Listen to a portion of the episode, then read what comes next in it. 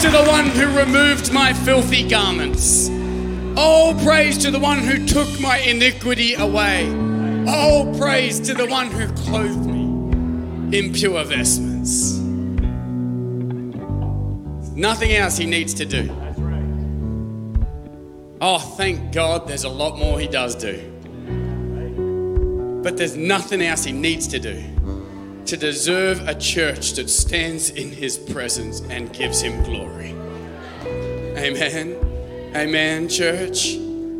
So good to be in church with you today. I love the Word of God. I love it. It's awesome. You need to read your Bibles. I don't want to hear another Christian come to me and say, I'm just not hearing from God right now when they're not reading their Bibles. Right? Like we want, like, hey, listen, God is still speaking. God is still speaking. The bush is still burning. God is still speaking. But God also has spoken. And there's no point in your life and there's a Bible on your shelf that we can say, God's not speaking to me. Because He has spoken. And as you read the Word of God, it's like rivers of living water washing over your soul. Hallelujah. If you're new to eternity, I just want to say welcome to church today. I'm glad that you're here. I want to say welcome to everyone in Oelwein and in Audubon and everyone online as well we really are glad that you're joining us today. Um, if you're new, my name is Jesse. I'm the lead pastor here. Super glad that you're here. Got a sermon that I'm going to preach today that um, um, I discovered last night as I was preaching it. it. Just felt a little harsher than I thought when I was writing it. But so we'll soften it a little bit. Although while I thought that, but then Amanda told me not to. So she said, just, just bring it the same she did last night. And I was like, all right, well, giddy up.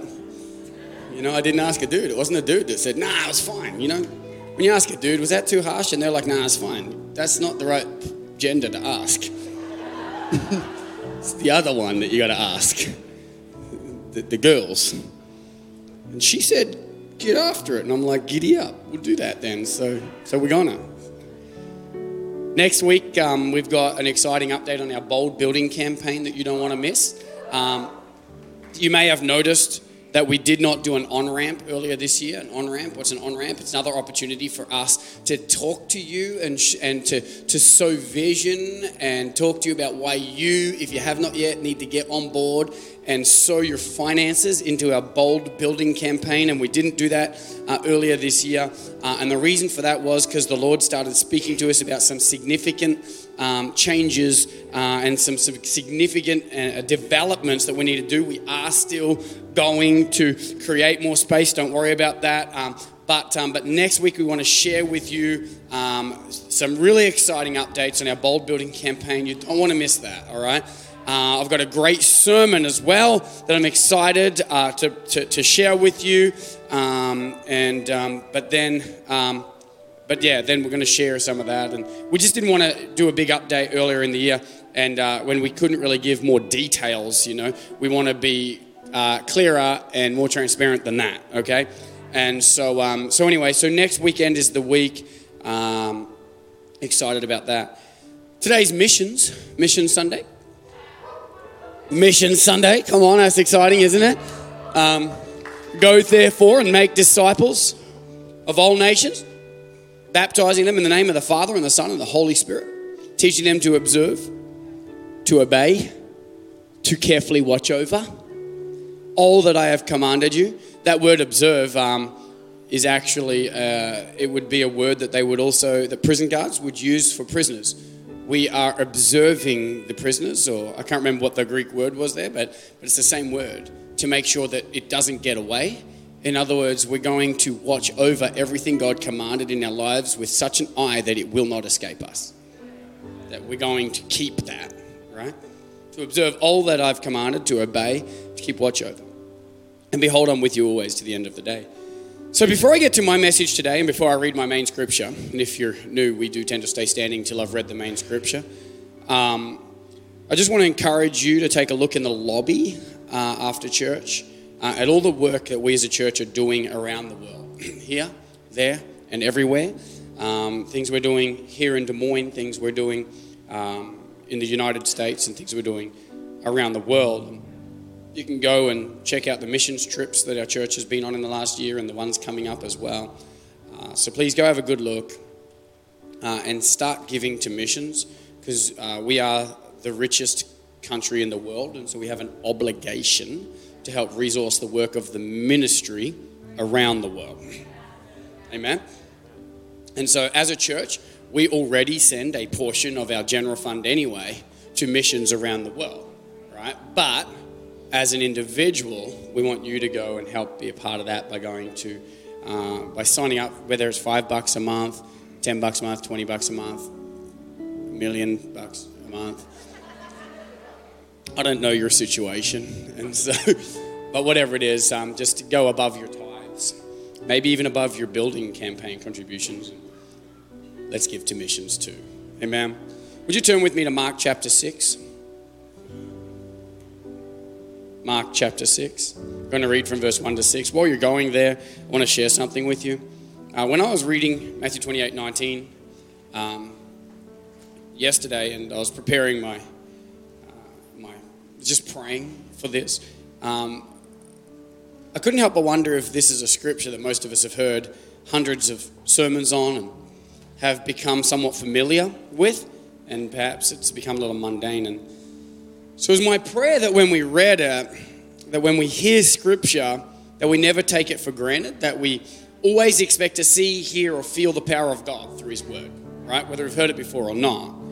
And as I was praying and thinking about that, I felt the Lord lead me to Mark chapter 6 and the story of Jesus visiting his hometown, okay?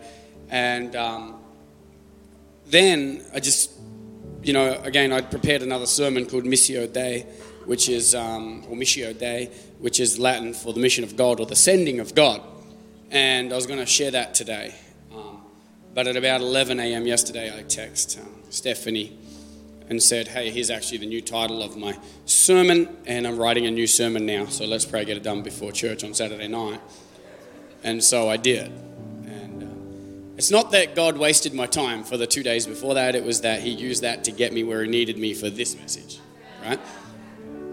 And uh, so this one is definitely nowhere near as um, polished as Missio Dei would have been. But it's the message that his church needs to hear today. Okay?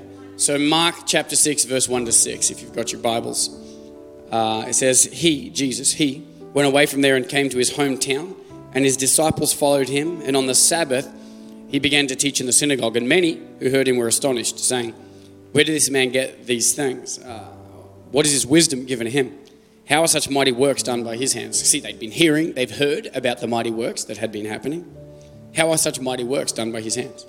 Is this not the carpenter, the son of Mary, the brother of James and Joseph, Judas and Simon? Are not his sisters here with us? And they took offense at him, and they took offense at Jesus. And Jesus said to them, A prophet is not without honor except in his hometown and among his relatives and in his own household. And he could do no mighty work there, no mighty work there, except lay hands on a few of the sick and they were healed.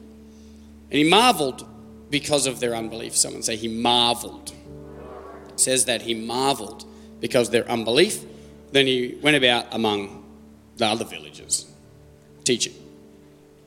So today I want to speak to you about the miracle that was not. The miracle that was not. So let's pray. Heavenly Father, thank you for the privilege it is to stand on a stage in your house talking to your people about you. I pray that you help me to preach this word with more than some skill or more than some preparation and more than persuasion, um, but just clearly articulating the truth of this passage. God, what is it that we need to see in this? Why is it in Scripture? And I pray that you help me to share the truth that is found here, not just my opinion or preference, but the truth of your word. And I pray this in the name of Jesus. Amen. Amen. Awesome. Turn to your neighbor and say, The miracle that was not. The miracle that was not is the title of my sermon. Um, the miracle that could have been, the miracle that would have been, the miracle that did not happen, the miracle that was not. The miracle that was not. Uh, the people in Jesus' hometown knew who Jesus was, they knew where he came from, they even saw him teaching with exceptional wisdom, and still they grumbled and they did not believe in him. Uh, so much so that Jesus marveled. It said that Jesus marveled at their unbelief. Uh, did you know there are only two times in the entirety of the Word of God that we see God marveling about anything? That we see God, in other translations would say, amazed about anything. Both amazed and marveled are the most accurate words that you could use to describe what really was a sentence, but trying to get it into one word would be amazed, marveled. Uh, Jesus was looking at two situations, and those situations marveled him, amazed him. Both times, it was a faith related event that marveled him. One time he was amazed by the centurion soldier, and then the other time was the passage we just read in his hometown. The centurion soldier's incredible faith was displayed in Luke chapter 7. If you can go there, Luke chapter 7, verse 7 to 9. As you head there, I want to explain it to you for a second, all right? The centurion had a, the centurion soldier had a servant who was terribly ill. You may have heard the song, right? Um, Jesus said that he'd come excuse me, and see the servant. But then the centurion soldier replied, uh, replied, just say the word and let my servant be healed. Verse 8. For I too, for I also, I am a man who is set under authority with soldiers under me, and I say to one, Go, and he goes, and another, Come, and he comes, and to my servant, Do this, and he does it. When Jesus heard these things, he marveled at him. He was amazed by him. And turning to the crowd that was following him, he said, I tell you that not even in Israel have I seen faith such as this. The centurion said, I too am a man under authority. I also am. I am like that. I recognize, I am familiar with authority. Okay? I'm familiar with the concept of authority. And because I'm familiar with authority, I'm familiar with the authority that you have. And I know that if you just say the word, my servant will be healed. Okay? So, the two times that we see Jesus marveling in Scripture, the two times that we see God amazed at a human or at humanity in Scripture, both times are with regard to faith that came as a response to some level of familiarity.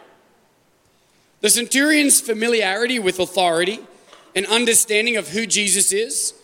Who is Jesus? Well, all authority on heaven and earth is given to Jesus. Yet he was still under authority by choosing only to do and to say that which the Father gives him to do and to say. Somehow the centurion soldier recognized this, was familiar with this, and he, he got it somehow. Familiar with the concept in his own life, his faith then elevated to such a level that Jesus was amazed. Absolutely amazed. When you amaze God, you might get to see amazing things happen from God. The centurion saw the servant healed because of his faith and because his faith amazed Jesus. When you live a life of amazing faith, you might get to be blessed and you might get to be a blessing to those around you. On the contrast, though, when you have amazing faith, you might not be blessed and you might actually rob those around you of the blessings that could have came into their lives. Look at Jesus' hometown experience. The hometown folks who also had a level of familiarity that they then allowed to produce a mundane kind of ambivalence to the Son of God. This is the carpenter. We're familiar with him. this is Mary, Joseph's son. We've been to his house. It's not that special, really. That level of familiarity they had had actually lowered their faith to a level that also amazed Jesus. They were both amazing. They both had an amazing faith, didn't they? Right? And the word used to record how Jesus felt is the exact same word in each story. The word is ethavmason. It's where the word amazing might have some sort of root in. Mason at the end there, ethavmason, right? This is the exact same word that we see in Luke and in uh, and in Mark. Okay, so both of the writers use the same word to describe a negative experience and a positive experience. Why? Can we put the first meaning up there? Because it's like how I can be amazed at how I'm amazed that there's such a moron, or I'm amazed at how good that was, right? the first one is to be extraordinarily impressed, okay? The next one is uh, to be very disturbed by. That's what that word means. It can mean either one, depending on the context and the sentence that it's used in, right? Now, the best translation, just leave that up for a little bit. Um, on the one hand, Jesus was extraordinarily impressed. And then on the other hand, he was just so disturbed by their lack of faith. Amazed is probably the closest single word that we can use in English to project what is being said. But if you can spare a whole sentence, and the Bible would be about, about 50 to 60 times bigger if we had to take every Greek word and make an entire sentence, right? But if, if, amazed is good, but if you could spare a sentence, I am so disturbed by you, or I am so impressed by you, is even better. So you can amaze God and see no miracles because he's so disturbed by your lack of faith, or you can amaze God and see mighty miracles because he's just so extraordinarily impressed with your great faith. You can be so familiar with God that he is disgusted by your faith, or you can be so familiar with God that he's impressed by your faith.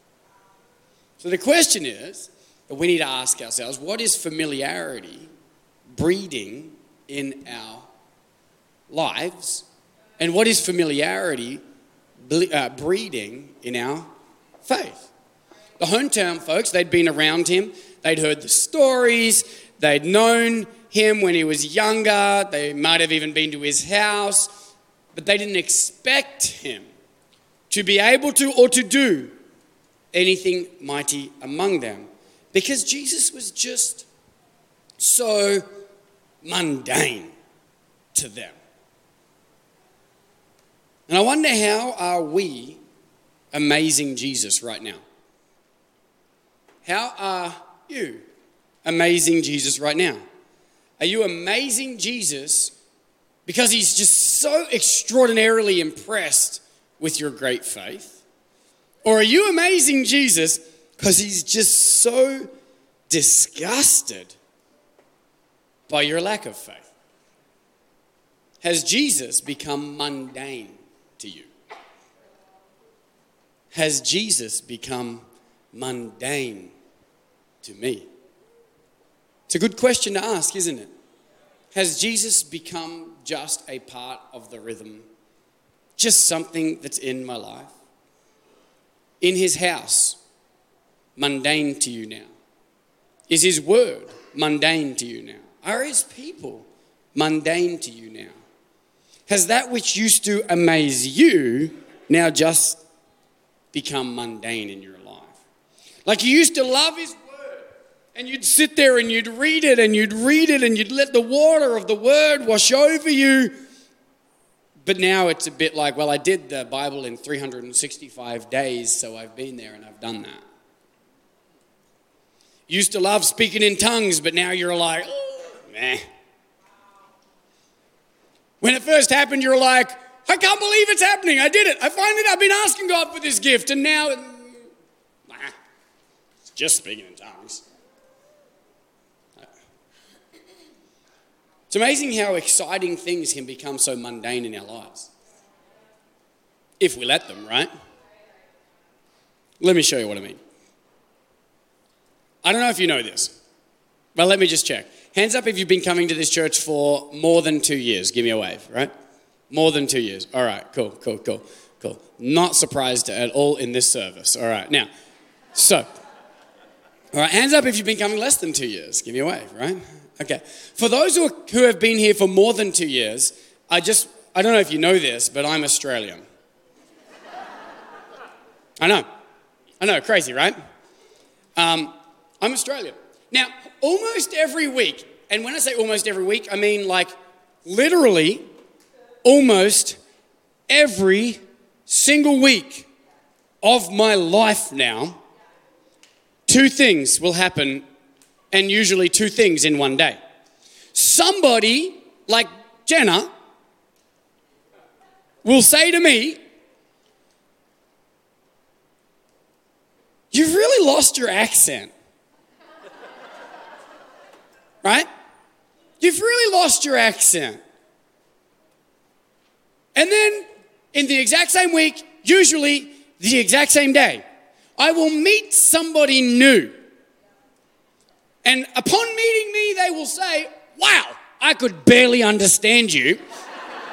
it's amazing how thick your accent is after living here for 12 years. Same day, same dude. I don't have a robot clone. It's just me. So, what's the difference between Jenna and all the new people I meet?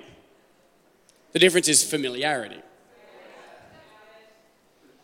What was once intriguing is barely noticed. I'll still sit at a cafe now and I'll just be having a conversation with Doug or somebody else, and without fail, every single time, someone somewhere else near me in the cafe is going to be going like this. Still, 12 years deep. While I'm sitting there talking to Doug, who's forgotten I'm Australian. Why? They're familiar with me now. My accent's still there. I'm still Australian, I promise. I may not be proud of that, but I am still Australian. I absolutely am. I am an American citizen, so don't get worried, all right? I'm staying here. If America and Australia go to war, I'm on your side, okay?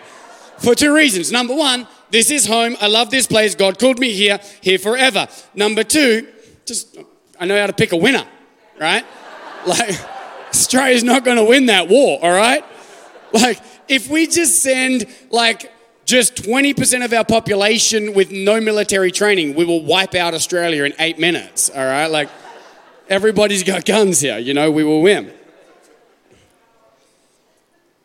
Same for me with many of you, though. For many of you, I don't even notice your accent anymore. You know, you still are a redneck, but I don't notice it anymore because we've gotten familiar with each other.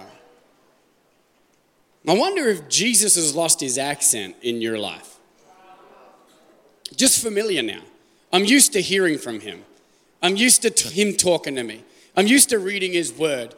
And you used to, when he spoke, you'd be like, that sounds interesting. And now you're like, meh, milk. You know what I'm saying? You ever get in the shower after your wife or husband's been in the shower, married people? You ever just get in and just like, oh my goodness, it's just hot as Hades in there. Anyone else? Like, come on, anybody else? Give me a wave. It's not too intimate, is it? Like, it's just a normal thing. You do shower, right? Yeah, good, good, good, good. Like, you get in and you start to question the spiritual allegiance of your wife because it's so hot in there. You're like, only a demon could live in this environment. There's just no way that a human person who loves Jesus could survive in temperatures this hot. Come on, anybody else? Give me a wave if you know what I'm talking about right now. So, what do you do? You turn it down. Well, they're just like, well, this sucks now, and they leave, and you're stuck in there, and you're like, all right, I'm gonna have a shower. And what happens two minutes later? You turn it up. What happens two minutes after that? You turn it up again. A minute later, you turn it up again. And before you know it, it's as hot as it was when you complained. It was just as hot at the end, but you don't notice it anymore because you're now familiar with it. Your body's adjusted to the temperature. Same as a hot tub, right? You get in the hot tub at the gym and you're like, I am surprised my skin did not boil off me, right? Come on. And within two minutes, this hot tub sucks and someone needs to adjust the temperature, right? So what do you do? You get out and you're like, I'm gonna go do a snow angel just to get cold again. And then you run and you jump back in and you're like, glory. Love it, right? It's unreal. I do do that. I have run out into the snow to do snow angels so that I can jump back in a hot tub and feel the feel that new hotness again, right? This is how people become alcoholics. This is how people become alcoholics. They may have got a little bit buzzed from that first glass, but their body gets familiar. Now they need two to get that buzz. And then their body gets familiar. Now they need three, and then their body gets familiar. Then four, then five, then six, then seven to get the feeling that they think that they need. Because that that used to be exciting has become mundane. And so we try to fill that mundane with more or other things. The warning from the passage is don't let familiarity breed in you a mundane faith. Don't let getting used to the goodness of God breed complacency in you. The next step after mundane and complacency is when you begin to look at the blessings of God as a burden in your life. If you don't deal with this mundane complacency kind of attitude, you will end up viewing the goodness of God as a burden in your life. I wonder what miracles never happened because the people in Jesus' hometown viewed him as mundane. How many sick people died in that town because of familiarity? I wonder how many women, like the women at the well, missed out on healing because of familiarity. How many blind men died blind? How many poor people remained poor? How many daughters and sons died? How many marriages failed? How many people remained demon possessed? How many people went to hell because of their familiarity? How many people around them missed out on miracles because of their familiarity? And I wonder what you might be missing out on if familiarity has bred a mundane faith in you, in the church. We get to stand together and worship the Lord together in spirit and in truth, and it's glorious and it's wonderful and it's exciting when people come here, they don't usually just immediately comment about the incredible skill of the musicians. Usually they talk about the power they felt in the presence of God when they worship at Eternity Church. And they love it and it's exciting and they love that we get to stand together and freely worship God. See, see, see, we get to do something that before the curtain was torn, we, we didn't we used to have to send a priest in and he had to go through rituals to get there. But now we can stand in the presence of God and worship him together. And I wonder if that privilege has become mundane. Do we take it for granted now? We used to be like, I can't believe I get to worship God.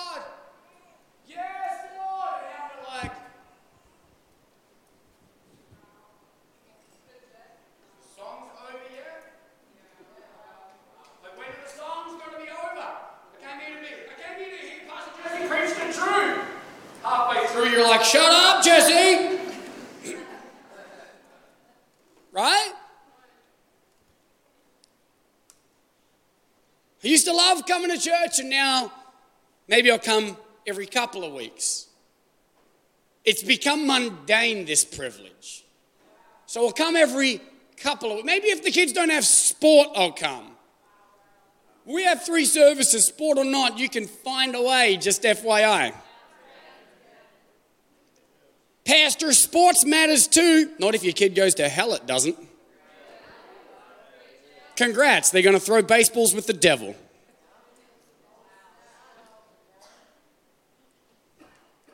That was harsh, wasn't it? Told you. I didn't even say that last night.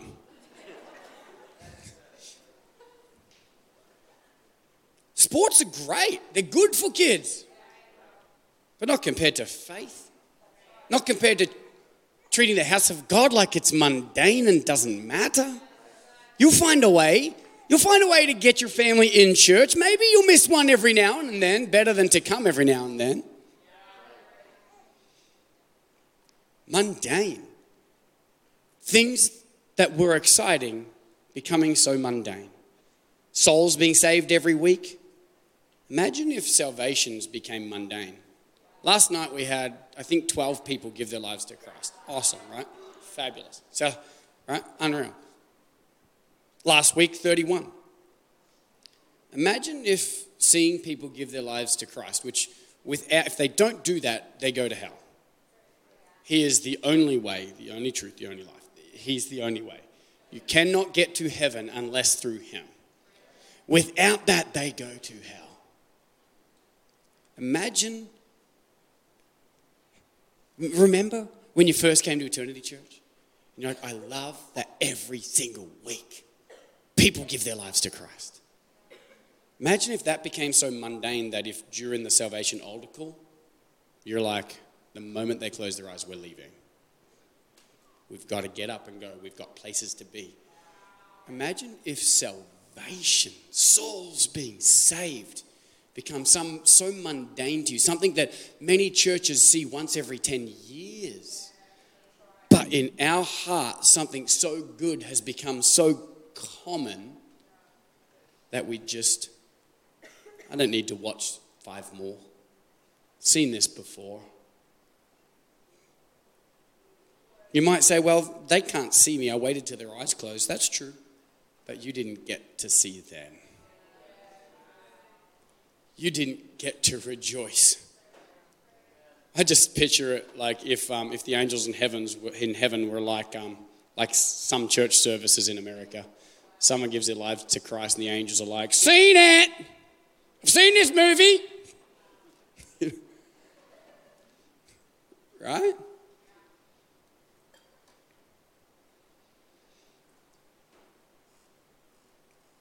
Go back to the start. Missions, I mentioned missions at the start. We support Ruth Harbour. They look after pregnant women. Without it, these pregnant women would most likely have an abortion. So we support Ruth Harbour. And many, many, many, many, many mums have kept their babies, come to faith in Jesus Christ, and done the right thing. So go read about it afterwards.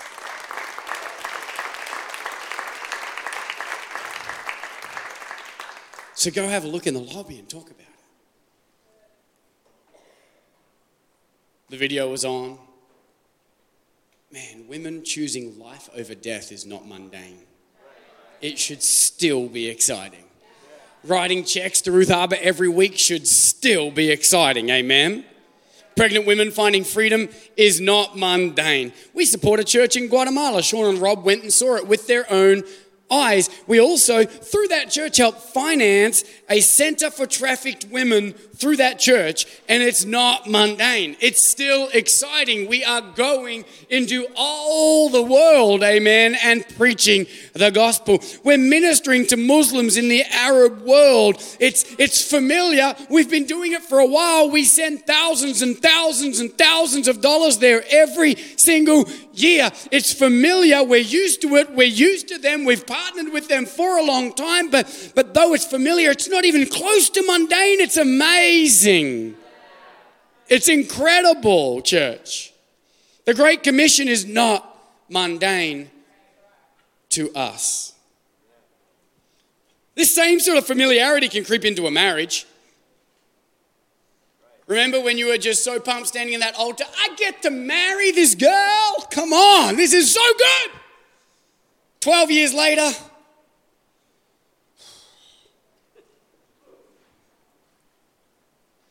Like, I've, I wanted to be married since I was young. I wanted a wife since I was a very young man.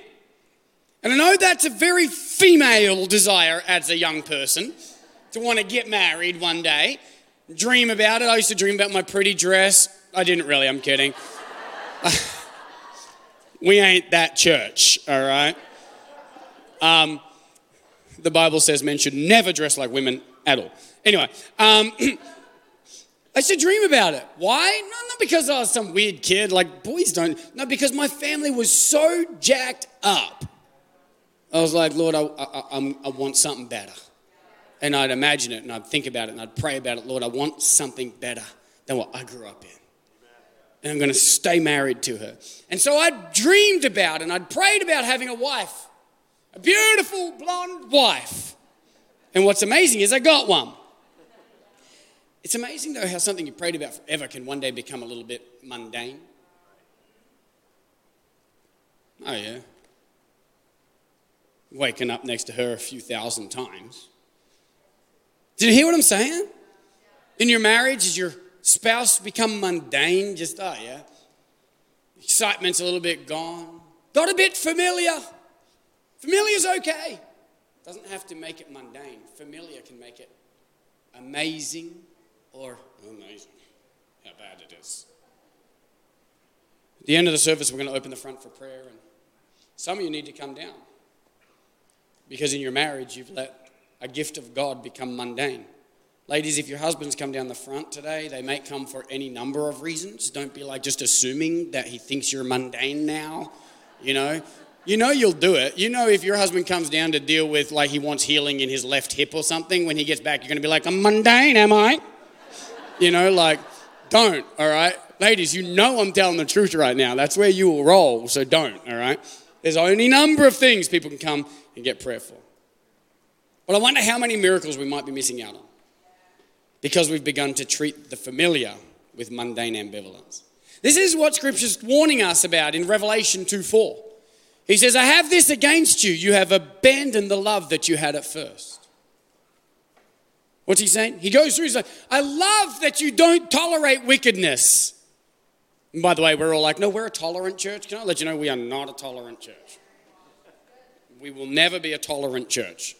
We will have mercy for the things we don't tolerate and grace to help you find a better way to live. But we don't tolerate. Like you ain't gonna be in here going like, I'm just gonna, I'm just gonna kill somebody. We don't tolerate that. You hear what I'm saying? And God speaks to a church like ours and He says, I love that you don't tolerate wickedness. I love that you call out what they're doing over there as wrong and evil and ungodly. I love that you do that. But do have this against you you've forgot your first love. You've abandoned the exact, you've abandoned the love that you had at first. You let familiarity with me allow you to cause sorry, allow you to treat me as something mundane in your lives. Church, it's time to believe again, to have faith again, to come to church expecting to meet with God, to pray for miracles, to stop taking the word of God for granted. Amen. This isn't just one passage that talks about this, it's there. It's also be like little children again. It's also, if we're lukewarm, we get spat out of his mouth. It's also, have you abandoned your first love? It's time to be like, to believe like little children again, to marvel like them again, to trust Him like them again. Before Jesus, family and faith become a chore in our lives. Can I tell you that if we don't tell anyone about Jesus anymore, if we don't tell anyone about His word, about His ways, about His work, if we don't tell anyone about His grace and His love, and that his ways are better than our ways. If we don't tell anyone about Jesus anymore, that means he's become mundane. Meet, go meet with someone who just got married within the last month or two. You will only be talking about the fact that they just got married within the last month or two. Simple solutions to mundane faith as we get ready to close this service. Firstly, spend more time with Jesus. Get more familiar with him. If you've got a mundane faith, spend more time with Jesus. And allow that familiarity that you breed to elevate your faith to the level that gets you asking again, that gets you asking for more, that gets you asking for miracles, that gets you asking for healing, that gets you asking for people to be saved, that gets you asking again. Because the more you get to know Him, the more time you continue to spend with Him. Not used to, but the more time you continue to spend with Him, the more you'll believe in what He is, sorry, who He is and what He can do. The hometown folks used to know Jesus, but weren't interested in knowing Jesus. Spend more time becoming familiar with who He is and what He wants to do in you, through you, and around you. But the second thing you ought to do if your faith has become a bit mundane, if Jesus has become a bit mundane in your life, the second thing that you ought to do is watch other people jump in the hot tub again. Watch people jump in the hot water again. And that will remind you how good God has been to you. It will remind you how good God is. When you see their faces like, whoa, whoa it's hot in here you're going to be like, whoa. I remember when I used to feel like that. I remember when I first jumped in this hot tub, this scalding hot water. It'll remind you that you were amazed at the goodness of God, the grace of God, the mercy of God, the power of God to change your life. Because look where you are now. God has been so good to you. That hot water just feels normal now. God has been so good to you that hot water even feels cold now. How good must God have been to you if that same hotness just feels normal, average? What I live in. How good is God? He's been so good to me that I'm here complaining that my church's coffee is too strong. Which, by the way, there's no such thing as coffee that's too strong. There's only such thing as people that are too soft. That's all there is. Don't you look at me like I'm addicted to coffee. I'm not addicted to coffee. I just need it to function, all right? If I don't have it, I'm grumpy, mean, arrogant, nasty, and just, you know, ill tempered. I just need it, that's all. How good has God been? when you've got space to complain about coffee. How good has God been to me that I'm here complaining that my church's music is, was too loud this week? How good has God been to me that I'm here complaining about the growth and having to sit too close to someone who smells a little bit? Well, I got I got so familiar with the truth being preached and with souls being saved every week that I've started to focus on the decibels instead of the worship and the body odor instead of the fellowship. And I say, Lord, throw a bucket of ice water on me, please. Lord, show me where the snow is for a second. so I can appreciate the fire So the question is Has the goodness of God become mundane in your life? If it has, I want to offer you an opportunity in a moment to come down the front and ask God to throw a bucket of cold water on you for a second so that you can walk back into his presence and be like, whoa, it's good in here. Wow. I forgot how good it is here. Forgot how good his presence is. Wow. I forgot how great His Word is. Wow, I forgot that I prayed for this woman in my life. That she is an answer to prayer. We're going to open the front for prayer in a moment. And if the Lord is speaking to you, if there's some mundane faith, if familiarity has produced a mundane ambivalence in your life, I'm going to ask you to come down the front. We're going to pray for you. That God would light that fire again. That He would help you to fall back into the first love that you had. That you wouldn't be lukewarm anymore. That that you would have a childlike faith, that familiarity would breed great faith instead of low faith. Amen. And you'll start asking God to do more. You'll start coming to the Lord when you need a miracle. Amen. When you start appreciating what He has done and how good it is right now. Amen. Thank you so much for listening to this message. If you enjoyed it, please check out our other episodes. If you would like to connect with Eternity Church, be sure to go to myeternity.com or follow us on Facebook and Instagram at My Eternity Church. We'll see you next week. Love you heaps.